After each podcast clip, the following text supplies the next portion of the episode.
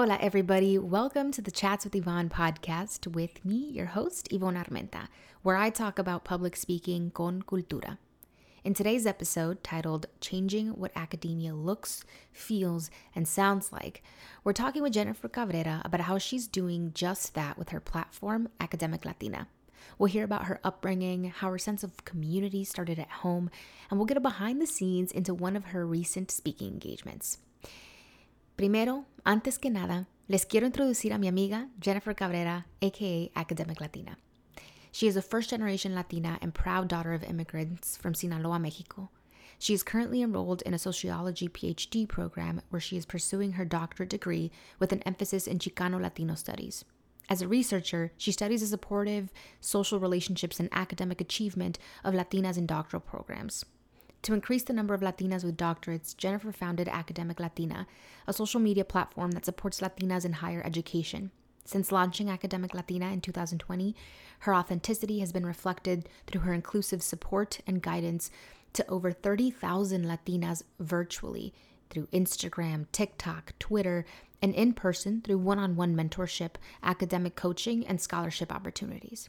In addition to the free and low cost resources, she is a dedicated first generation faculty leading a course at the California State University and University of California that guides underrepresented students to prepare and submit competitive graduate school applications. Jennifer is a bold and passionate changemaker committed to uplifting the Latinx community through education. But how did Jennifer decide that pursuing her PhD was something that she wanted to do? Jennifer will walk us through how she was able to find her place in academia after struggling to feel connected to her work so I wanted to be an English teacher, right? And then that changed. And I went to child development. And then in child development, I was like, you know what? I've always kind of wanted to be a preschool teacher too. so I was like, let me just give it a shot. I hated it, Yvonne. I hated it absolutely. I hated I hated being in a room with kids that all they did was eat, sleep, and play and eat, sleep, and play. And I was like, when are you gonna talk to me? when are you gonna tell me about your life? so I was just bored out of my mind. Um, and I was like, yeah, the preschoolers and kindergartners are not for me. And so I started looking into like being a research assistant and a teaching assistant for like undergrads, right? Well, I was an undergrad myself. And then I took up a, a position at the student as a student assistant in the department. And I became super involved with the faculty. I was like proctoring their exams. I was assisting in their like class accommodations, whatever.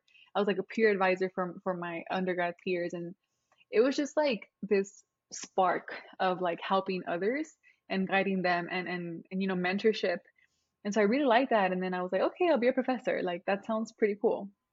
And then I didn't know about grad school at all. And during my senior year, my department chair, he was like, hey, what grad programs are you applying to this quarter? And I was like, what? Like, like I'm getting my bachelor's and I'm going to teach. Like, that's what I'm doing. and he was like, no, like, you need to get a master's or, or a doctorate. And I was like, what the heck? So then he introduced the idea to me. It was way too late. That it was already like the fall time for uh, you know application season, and, and so I tried. I still tried. I took my GRE super last minute. Did terrible in the math part, by the way. Um, I got a five out of no, like a six out of six or five out of five on my essay, but the math part, I was like in the trenches. Um, and so I applied to one program that like my mentors in undergrad recommended I apply to that they had been a grad student at and they waitlisted me and they were like, yeah, no, better luck next time. So then I took that gap year and I still wanted to go to grad school because that's what my, my department chair told me, right? To, to be a professor, you have to go to grad school. So I was like, okay, I'm going to do it. I'm still going to do it. So I took a gap year. I was still like in school, keeping myself busy in that school m- mindset at a community college. And then I took stats classes because I heard that PhDs were like stats focused. And so I was like, I have to do this because I did terrible in undergrad in stats. And um, I did that. I prepared, I applied again, I got into my program. And when I got into my program, when I, I applied to PhDs, they were like, you have to frame your, your application to fit somebody at that program, like a, a, faculty, right? Their research. And I was like, okay, well, I don't really know what I want to research yet. Hmm. And they were like, well, what about like the faculty in undergrad? Like, what did they do? Because I, I volunteered in some research labs and they were all focused on like social media and adolescence and like how social media affected like the self-esteem or, or you know of adolescents and i was like oh i could do that and so luckily the faculty that I, that I started working with for my education phd program she she did she did that kind of work, which was great at the time. But then once I entered the program and I started doing more research in that, I was like, this is like not for me. Like I just the adolescents and me, we don't get along. So I was like, I don't want to do this. Um, and then the program was getting really hard because it was very quant, it was very stats focused. So a lot of the classes that I had to take were on statistics, and I was just like, I don't understand. Like I swear, if it wasn't for my peers that I that I started the program with, um, Trio de Latinas, I would have like quit the first year because I would just cry at home, okay? Because I didn't understand anything. I would sometimes get up from class in the middle of stats class, go to the restroom and cry because I was like, why is everybody nodding in there and I have no idea what is going on? Yeah. And I really wanted to leave, right? I wanted to leave my program and I took I took a class with a with a Latina PhD with a Latina professor. And I told her how I felt and she was like, maybe it's just the research method. Like maybe that's just not for you. And I was like, well, what else is there? Like, what can I do? she was like, what about like this other methodology that involves like interviews and focus groups and talking to people? And I was like, okay, like I could do that. And she was like, perfect. Like, what kind of project do you want to work on? And I was like, I don't know. Like maybe interviewing Latinas in doctoral programs. And she was like, okay. And I was like, bet. So then I, I recruited Latinas. I interviewed 25 Latinas and I like fell in love with it. Like it was a very like, it was an experience where they were all across the US, right? In, in EDDs um, and PhDs and masters. And they were just talking about their experiences. We were talking about like our families, and they would say something and be like, oh my God, yes, me too. Or they would cry and I'd be crying too. Um, and it was just like that connection, like that relevance to them that were like between us that really like kept me going in grad school. Now that program didn't end up working out for me. I still left and started a new one. Um, but the research has has has stayed with me. So the research is still what I do. I still interview Latinas. I still am very passionate to to study the experiences of Latinas, and I think that it just it, it might be like a strong drive for me because I am a Latina and like I can see that through the interviews. Like when you're talking to me, I'm like, yeah, that makes sense. Jennifer describes being able to find a passion and deep interest through feeling represented. And really, what she found was that there was a lack of belonging. And this is how she started Academic Latina. So it was in 2019, and I was interviewing these Latinas, and I recruited them from a Facebook group. Um, Facebook group that is a private Facebook group and, and really um, targeting Latinas in doctoral programs. And so I that's why I was recruiting them from. And so part of the questions at the end of the interview were, well, how'd you come to this Facebook group, and why are you here, and what do you get out of it? And everything that they would tell me was like a sense of community, right? Like a sisterhood, some mentorship, some networking, some guidance, both academic and personal, um, relevance, and really just like that cultural validation, that cultural understanding, that cultural, um, just like feeling like you fit in. Mm-hmm. And so I was like, interesting. And so at the time, there was no Instagram pages that did that. And that was in 2019. And I remember the only page that I found was Valerie, so Latina Grad Guide and I was like fascinated, right? And I think um, if you were like to put our pages next to each other, we always talk about it. Like me and Valerie are like super close friends now, and we always talk about how she's a more like factual, never shows her face type of girl, and I'm the more like this is my life, and I am gonna go do my nails, and I'm gonna go do Pilates, and I'm gonna go to Mexico, and I'm gonna do this with my family, and it's just like I felt like that was needed in order to see like yes, there's this percentage of Latinas in, in doctoral programs or receiving their degree, but like what are they doing? And how are they doing it? Because education is still like a shitty academic system. Mm-hmm. and like you know there could be racism and microaggressions and and you know you, you don't feel like you belong or you're not welcome. But i felt like putting this platform together where i would show them how to be a person while being a doctoral student would give them a sense of like peace and a sense of like i could do that. And it's not all formal because if you google search a doctoral student they're very formal. like there's not gonna be a picture of me, I'll tell you that much. Um, but it's just like having that connection with them and, and and I think that's what I get through like the feedback through through the engagement of, of everybody on Academic Latina with comments, with DMs, with you know, anything. Like they're always like, Thank you so much for this page. Like you've inspired me, you've motivated me, you're encouraged me. Um, like I, I applied to grad school because of you. I created an academic Instagram because of you. Um, so it's just like really encouraging them in that sense as a Latina, as a first generation woman, more than anything. And we went right into one of my favorite questions, if not my most favorite question. learning about Jennifer's first time public speaking. When I asked her to think back on her earliest memory, she mentioned that she couldn't think of the first time because she felt like she has been public speaking for years in the classroom. She's never really felt nervous or intimidated by it and admits to getting nervous, but not to the point of shying away from it. I had a public speaking class. I think that's what it was. It was a communications class. I don't know what the title was, but anyway, it was communication class. We're talking about public speaking. And I was in this class and we were doing breathing exercises, okay? Because we were going to present some like small spiel. We were doing breathing exercises. So the professor was like, okay, everybody like stand up and, you know, like lift your arms, like take a deep mm-hmm. breath. Yvonne, I passed out. It was so weird. Like I've never felt that before. So she, we were basically just breathing. And I just remember like feeling a little bit like lightheaded. And next thing you know, I like, it's so weird too because the seats were like the individual seats that you can like go into. So I somehow managed to like fall into my seat. Mm-hmm. And that's when I just like completely like fainted. And the professor was like, okay, class, like we were just starting class, okay?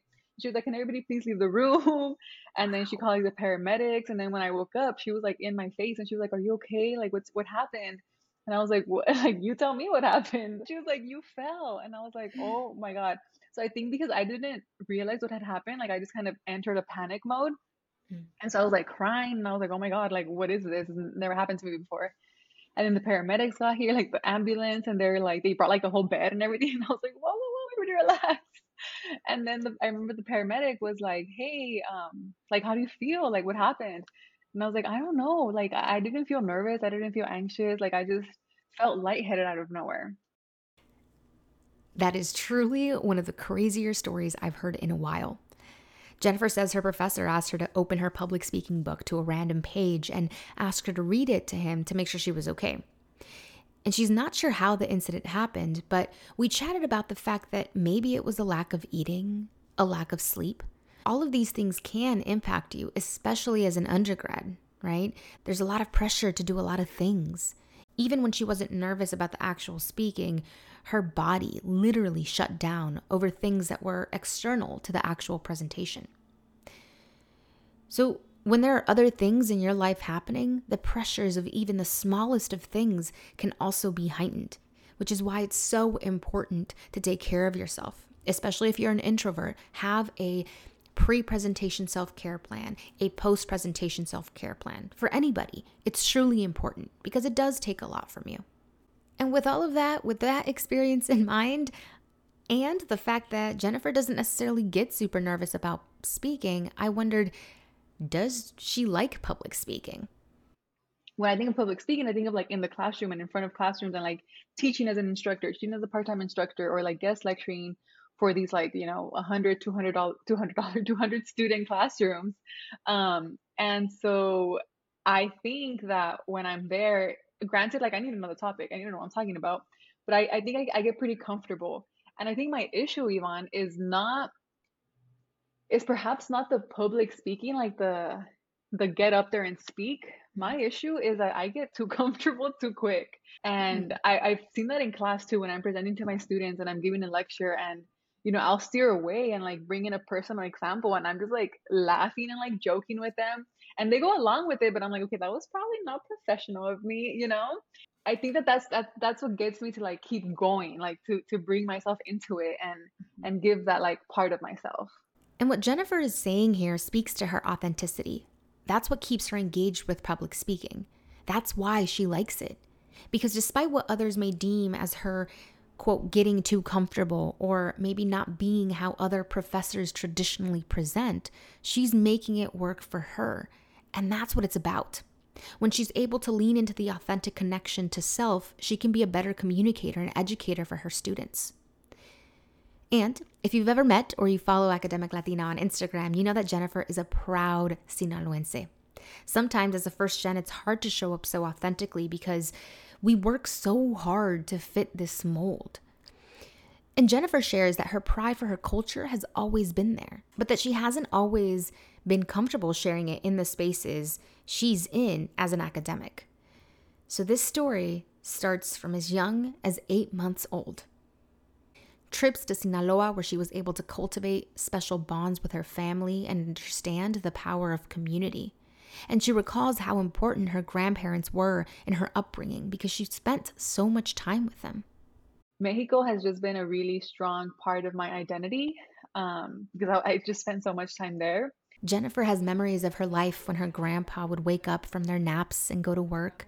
Her grandma would do her hair, make her breakfast, helped her pack her school bag, took her to school, until one day in the sixth grade, her grandmother said, Like, I'm tired of the US, I'm going back to Mexico. so mm. she ended up leaving, um, which was extremely heartbreaking. Like, I would cry about it all the time. Um, I cried about it for, I still do when I leave in December when I leave her house and I say goodbye, like the whole freaking like first 30 minutes of the drive away, I'm just crying because I'm like, why is this like this?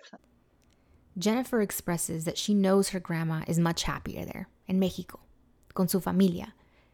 Her grandma was a costurera, sold tamales. She knew the neighborhood. Jennifer recalls the plátanos fritos, love created in the kitchen. She rented a four bedroom house, and everyone who came from the rancho would stay there with her.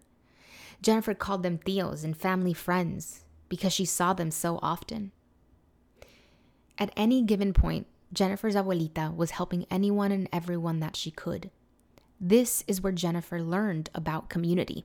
It just it just made me so proud of like one being her granddaughter, but two being part of like that community, right? And like that sense of like comfort and um, like support and encouragement and, and guidance and um, it just really like motivated me to to you know to pursue education to get a career to to be independent to um really like prove to my parents and to my grandparents like your hard work is like paying off through me you know like now when you talk about like have i always been able to like express that while it's always been like a part of me and i've always been really proud of it i think that in middle school um, because it was like about being popular and being the cool kid. Like I was really shy. Like I was like a scrawny, skinny girl. um, and so I just couldn't be popular, right? I was like, yeah, I'm not one of those girls. Um, so I was just like very to myself mind you, I would uh, Jordy last time at, at this all the time, but I used to carry my like CD player, my big old CD player with like Chalino Sanchez, um, like blasting during PE. Like I was just listening to corridos, okay, while everybody was like running their miles. Wait, with a CD um, player? Yeah, in my like yes. in my like red LAUSD sweatpants for like PE oh, with a big old CD player, okay? Um and then it wasn't until high school that I started just like being more open about it and like listening to music and like posting it on my social media, like on MySpace, like I would put like Spanish music. I've always been like I don't I don't really know English music or like English actors for that matter. Like if you if you ask me about a singer that sings English music, I'm like I don't know who that is. Like I don't know what they sing. But ask me about like Adán Sánchez, Chalino Sánchez, like a bunch of like corrido people, and I'm like yes, like I know them. Mm-hmm. Uh, my dad has always been like super into music. He gets home, takes his shoes off in the kitchen, and like blast the speaker with Spanish music. Um, so it's always been like a part of me. And I do that too. Like the YouTube is like paused right now from earlier. Um, that I just blast music as I'm eating or, or cooking or cleaning or showering, whatever it is that I'm doing at home. Um, so yeah, my culture is like a really important part of my of who I am. You can tell that Jennifer has these beautiful memories in Mexico with her family, and they're part of who she is in ways that have strengthened her academic life. They've afforded her a perspective that positions her in the exact place she is now, being able to support other Latinas pursuing higher education. And maybe this is something that we can all relate to pulling from the women in our lives, the men who have a, had a great impact on us, our communities, as a way to strengthen how we show up on stage? There's been times in classes when I'm teaching and like um, you know, students will be like, maybe not in class, but they'll ask for like a deadline to be extended, right? And I'm like, of course, like yes, like let's do that. Um, and then they ask for it again and again and again, and I'm like, okay, we're gonna have to like put an end to this, you know. And I feel like they're not used to that because I'm always like the, the more like my grandma like yes let me help you. Let me guide you. Let me take you step by step to get through this to this spot you know to this assignment. And so i feel like i go back and forth between the two and i think that when i'm when i'm when i'm up or lecturing right public speaking i think that i always try my best to take the approach of my grandma like the more empathetic if you will like very um you know understanding and and cooperative, I guess, tone to my voice. Um, but there are times when, and I think I take the approach more when it's like through email, when I'm like, absolutely not, we are not dealing with this anymore, you know? Um, like setting my foot down. I think that I do that better on paper than in person. And that's also because um, I talked about this on Instagram before, but I get really rashy when I'm mm. anxious, like my neck. So I wear turtlenecks a lot. I'm not wearing one right now, but I get really rashy when I get nervous. So if I'm put in a situation where like my body is like physically getting like tense or like hot because you know I'm like upset about something, you can immediately tell because my whole neck and my chest turn red, and then people are like, "What is happening to you? Why are you turning red?" Um, so it's like it's inevitable for people to know that there's like some kind of body change going on with me um, when I do get upset, and so I that's why I try I think to take the approach of like, okay, let me just be calm and be zen about this um, to avoid that rash more than anything. We often think that public speaking is something that is far away, that we have to one day get to once we've acquired the skills for it, without realizing that we already went to the school of public speaking and powerful storytelling. It's the mujeres in our families. And there's so much more power in that, in approaching our communication with the world, knowing that we have a strong link to those that came before us. Once we know that information and leverage it, no one can take that away from us. And Jennifer will often share her experience as a profesora. So I wanted to ask about how she prepares for speaking to her students, which, depending on the day, might look different. When she first started holding classes, she had to commute an hour or more to make it to class, and that naturally played a huge role in how she mentally prepared. I could be as prepared as I wanted, you know, like a week, two weeks ahead. My lectures ready, my PowerPoints are ready, my notes are ready. But then if I like have a bad day on my way there, I'm like, this is like, eh, I'm going back home, you know, like I'm canceling class. Um, so the in person part was really difficult in that sense um, because it had that like commuting part to it that I just, I just really disliked. Um, but luckily, I was encouraged by my loved ones who would always see me stressed to like advocate for myself. And I was like, I can't do in person anymore. Like, you want me to teach? Make it online. Um, so luckily, my department chair was, you know, flexible. They work with the dean. They like got the the class to be approved as an online class, and I've been teaching it online ever since. Um, and it's it's been much better. And once she was able to get the class to be virtual, that brought in its own set of challenges. Now, though, she's able to teach from campus out of her very own office.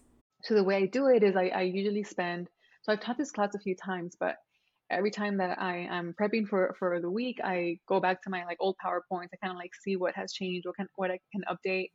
I always keep notes on the side. So I either present with Canva or Canva. I only use Canva. Um, I don't really use PowerPoint, but it's basically the same structure, right? Like the notes are on the side and I'm like reading. And the way I write my notes are very much like how I'm talking. Like I can put a slide with like, um, I don't know, like three theories in sociology and then like the, the three bullets, right? On the side, I'd be like, okay, like it literally says, okay, now let's talk about the three theories in sociology. And yeah, do you, like, do you add the filler words in there too? Yes, I do. like add the word um. Like, and then I'll be That's like, funny. read first bullet, and then I'm like, okay, and then I read the bullet, and then I go back to my little spiel, right? Whatever it is that I'm gonna say, but it, it's very much like I'm reading everything that my brain would usually say, and I think that that helps me because I don't feel like I don't feel like it's too formal um, when I when I am talking and presenting to the class on, on, on Zoom. So that that really helps me and i don't really practice it again because that's so comforting to me like it's comfortable language it's comfortable way of talking. I don't practice it like i do it once. I run through the powerpoints. I don't really run through my notes or like formally you know voice it out. Um and the day of i just kind of like go through it. And luckily this year i teach the same class twice like back to back like 5 to 6.45 and then like 7 to 8.15 the exact same class so if the first class goes bad, I'm like, okay, I know what to change. I know what to change for like the 7 p.m. class, you know? Um, and there's been times where like I'm like talking and I see their faces and I'm like, you guys don't get it, do you? And they're like, no, can you explain it again? And I'm like, okay, yeah. And then like I'll make note of it, you know, like on this slide, I, I like changed this or I added this. Um, and I'll remember it for like the next hour. Though Jennifer writes out exactly how she'll speak when she's hosting her virtual classes, she does have a different technique when it comes to in person presentations. She had notes, but she mentions that she didn't do them as scripted. because I was in, in you know, I was standing and I, when I'm in the classroom and I'm talking, like I like to walk around and I mm-hmm. like to like, you know, walk around the classroom and like, um, you know, like point at people and, and point at the board and da, da, da. And so I like to do that. Um, but when I'm here, I'm like, okay, well, I'm not to walk around. Um, so it's easy. And I, I got comfortable, um, which I don't think is great because I feel like I rely on them a little bit too much sometimes. And she's right. Presenting virtually has a ton of perks, but there's also something that it's enabled us to do, which is prepare a little less, or rather a little differently, and be a little less concerned with how we engage our audience through movement across the room, for example. So, if you're going to write a script, do it if that makes you feel confident, but maybe add one or two filler words or pauses to humanize the way you sound. And I challenge you to also run through your presentation at least once without looking at your notes, because you might find that you already know a lot of what's in there. At the time when we were chatting, Jennifer had a public speaking engagement at a conference where she was presenting some of her research, and she walks us through her preparation for that. It happened around the same time that my dog got sick. And so I was like emotionally exhausted with that. And I had created, luckily, this, this conference required that the presentation, the PowerPoint, be due a month ahead. So the presentation was done. The PowerPoint was done a month ahead, right? My filler words in my script, everything was done. Um, thank God, because I'm a procrastinator, and if I hadn't done that, I would not have had the mind or the time or the energy to like create that days before. But she had been sleep deprived because her dog was sick and was dealing with needing to care for him. When she was able to leave her dog with someone she knew he'd be okay with, she was able to get into the mindset. She celebrated her birthday, and there was a lot of dancing and socializing the day before. And then the next day, she had errands that she needed to run, things like getting her nails done, getting her outfit, and all the preparation that might be involved with public speaking aside from the actual speech. And what's more, she had to travel to the conference location with very little sleep. She ends up being one of the first people at the airport. And while she's so tired because she's gotten little sleep, literally two hours, viviendo su vida, as she should, the whole time she's thinking about the presentation that she's headed to give. But get this Jennifer also had a second presentation for her dissertation, and she needed to present, which she hadn't quite gotten to. She dedicated time to that before heading to her hotel room, and I don't know how she does it because I know she doesn't drink cafecito, but she did. She makes it to her hotel room, and after what felt like a very long day, though it still was very early, she was able to spend some time looking over her conference presentation. So I was working with my co presenter, and oh my gosh, the amount of things that she wanted to add. I was like, girl, like we don't have time. Like we were presenting at 9 a.m. on Tuesday. And she was like, we should add a slide on this and we should add a slide on that. And I think you should really say this. And it was just a lot of work. We were there for like an hour and a half to two hours again, it was midnight yet again, right? And so we were running through it. Like she was actually making me like talk like through it, right? To like time ourselves because we had like only 30 minutes. So we were going through it and we were like really short at first. It was like 18 minutes. And when she said that, I was like, great, perfect, we're on time. And she was like, no, talk slower. And I was like, oh God, okay, I'll talk slower. So then we did it like four or five times, right? When I'm like talking slower. And as I go, I'm like adding more things and, and you know, like pausing because she's like constantly telling me like she'll like stop the time and she'd be like, okay, can you breathe? and I'd be like, yeah, I'm breathing. So finally we like end the night and she's like, okay, let's wake up early in the morning to like practice it again. And I'm like, perfect, we'll do that. Then I started like panicking a little bit, right? Because I was like, okay, um, like I feel like there's gonna be a lot of people because on Monday people were coming up to me and like, hey, I'm gonna be on your talk tomorrow, and hey, like I saw you on the on the schedule, so I knew people were to be there and it was just like freaking me out. Um, and also it was the first time that I was presenting on that research, this is my dissertation research on, on like the Instagram that's as a community, right, as a space of support. And so I was just like super, I started getting like really anxious. Um, and then my co-presenter, she gets asking me like, are you nervous? Are you okay? are you good? and I was like, yeah, I'm like panicking right now. And then we get to the room and it's like empty. We are like 15 minutes early to set up. We grabbed some breakfast and then we were like setting up um like tech people were there and the room was like i was getting really nervous because the room was empty and i was like okay so in like 10 minutes before like two people walk in and then like another person walks in there's like five people. It's a really big room so i was like who gave us this room and why? Um it was like two rooms because the wall you could tell it was like a divider that was like had been opened. And then there was only a screen on the on the one side and the podium was like in the middle with like there was like some really big columns in the middle. So the people on this side of the room couldn't see the screen which i was like why did you guys do it like this? Um so anyways i was like not focusing on the structure of the room but i was like okay i'm gonna sit on my laptop. I like make sure i connected my charger because my laptop is like really old and it dies really quick. Um so i was like okay like i'm good. I had like water really cold water is like my thing. Um i don't drink coffee so i had my really cold tumbler with water. And um as people were like like more people were coming in i don't know like i just like i would look at my co-presenter she'd be like are you okay because i was like the main one. Like we were both presenting but i had like the larger chunk of it. And i was like yeah i'm good. And then i would just drink water. And then i drink water again. And then i told her i was like dude if i keep drinking water like i'm gonna pee myself. So i need mm-hmm. to stop. So then i like put the water down and i was like okay like it's fine it's fine.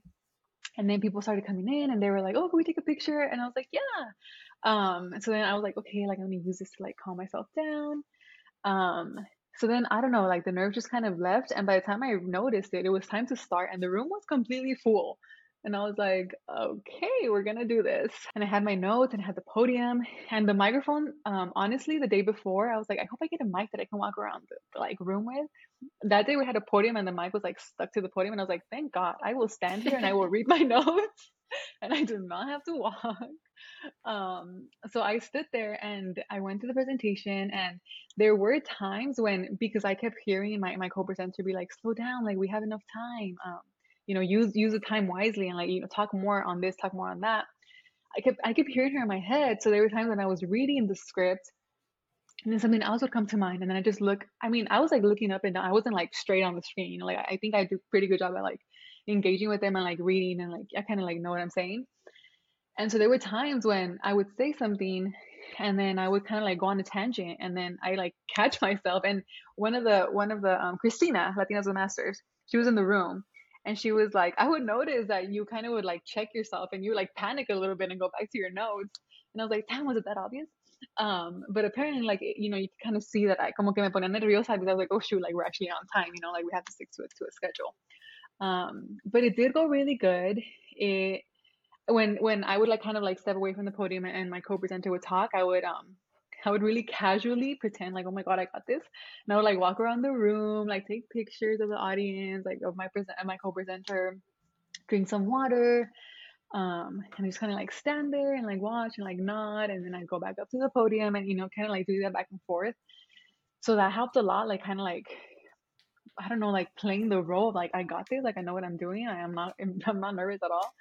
Um, and then at the end of the presentation, like we got, you know, we got more comments and questions, which I was really happy for. We got some questions, like we were able to handle those. And then we had like a big old line of people to like talk to us at the end. It was like I've never had because is my first presentation. Um, but at that point, I was like, okay, like this feels good because most mostly everybody in line were like, I follow you on Instagram. Like it's so good to meet you. Like hi, da da da da so it was it was a more like comfortable you know com- conversation to have. Um, and that was really nice. And i talked about on instagram too that we ended up getting kicked out of the room because we went over time. Like we were there talking with everybody and you know super into the combo. And the next presenters were like coming into the room. Their audience was coming into the room. And um, yeah it was just it was a really good experience that i was you know i could still say like even though my presentation was done a month before i, I felt super unprepared um, and it wasn't until the night before and the, and the day of that I was really practicing and and to me like being early right doing the 18 minutes when we had 30 I was like hell yeah that's good that's great that's perfect. She was like no girl you talk way too fast. Um, so yeah it, it was really good to have her and she's a more experienced she has a doctorate she's a professor and she's a much more experienced presenter so it was it was nice to have her there i can't imagine how it would have gone with me thinking like, oh, 18 minutes is fine. like we're done. We've talked. Everybody leave. So what can we learn from this type of preparation? The type where you may not have a lot of time, but need to make it efficient and present with a partner, even. Here's some of the lessons that we can learn from Jennifer's experience. First of all, we do indeed have to practice. When you practice, practice speaking slowly, breathe, and I'll add that the feelings you're feeling during the preparation may ease when you're actually on stage. For Jennifer, she was feeling calmer after having woken up to practice early in the morning, but as she neared her actual presentation, it was a little different. These are some other things that she teaches us. Don't drink caffeine. For some people, caffeine will make you even more nervous. Don't put yourself in that situation. Drink water, but don't drink too much water, but also use it as a comfort. Meet the people in the room. Jennifer had the opportunity to be in the room a little bit early and she met some of the people that would be part of the audience. That always makes me feel a little bit better. Look up and down. Even if you have a script in front of you, make sure that at some points you know where you're going to look up so that it is a little bit more engaging with the audience. It further connects you with them. Rambling can come from following your structure a little too much. We noticed that when she was reading from the script, she would come up to talk and more ideas would come to her mind. And she realized she was, one, not only going off script, but she herself calls them, she would go on tangents. What could it look like if you had bulleted points, but allowed yourself to freely speak? You wouldn't feel like you're, quote, rambling or going off of the script. She mentioned affirmations, even in the ways that you move your body. She talked about gaining confidence through acting like it. And sometimes that is moving around the room with confidence. That in and of itself is an affirmation. Even if you're not reciting affirmations, doing the motions with your body really allow you that freedom as well.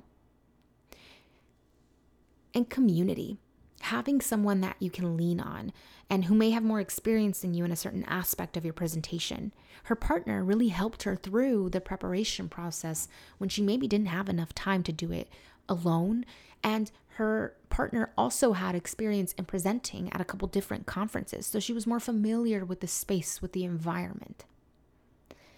And I always say that things are better when they're done in community especially cuando estás haciendo algo por primera vez, when you're doing something for the very first time, having someone there that maybe has done it before or has a little bit more experience or feels a little bit less nervous than you do can really be helpful and be a game changer in your experience.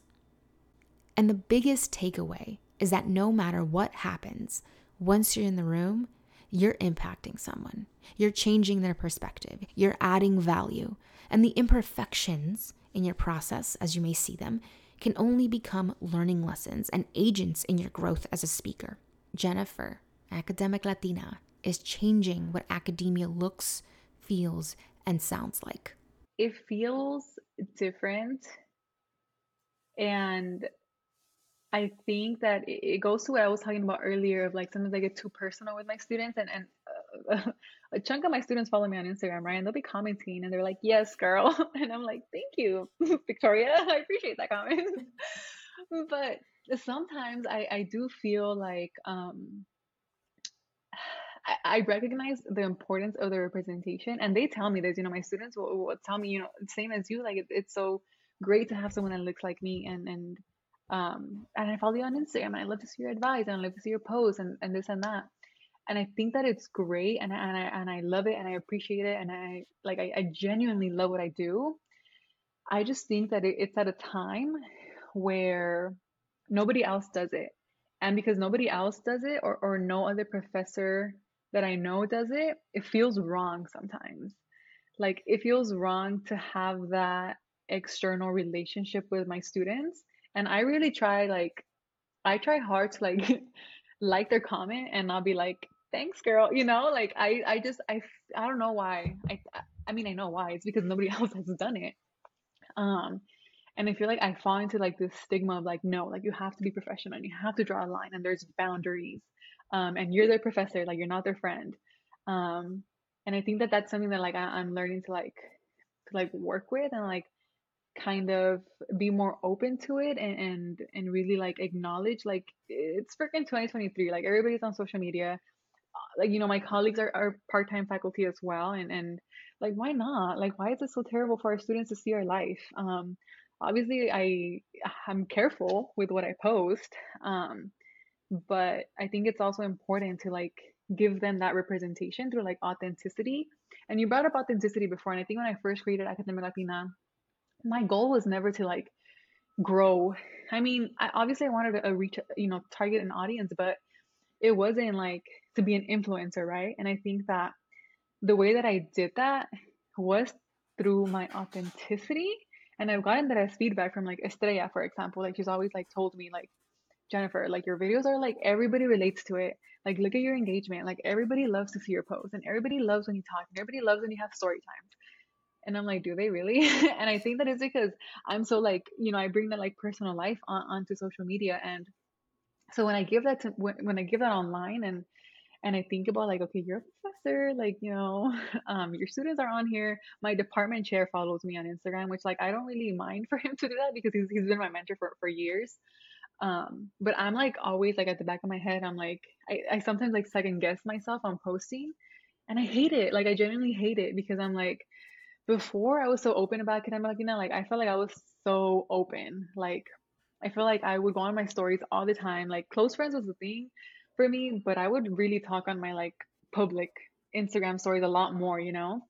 And then once like my students started following me and like I, I my advisor started following me, then I was like, okay, I'm gonna use my close friends a little bit more now. Um, which I think is fine. I think I think it's fine to have the, those two um, areas of like showing myself, but I do um I, am like I'm like conflicted with that challenge of of um, putting myself out there authentically while also maintaining like that professional um you know uh identity I guess. And I'm very I, I feel very lucky that my department chair and my colleagues at, at my at my where I teach um they're aware of my Instagram and they're like I think we think it's great. Like you are doing amazing. Like our students love it and so I appreciate that from them. And I only hope that like future institutions that I work at feel the same way. Amiga, thank you so much for the time that you invested in this conversation.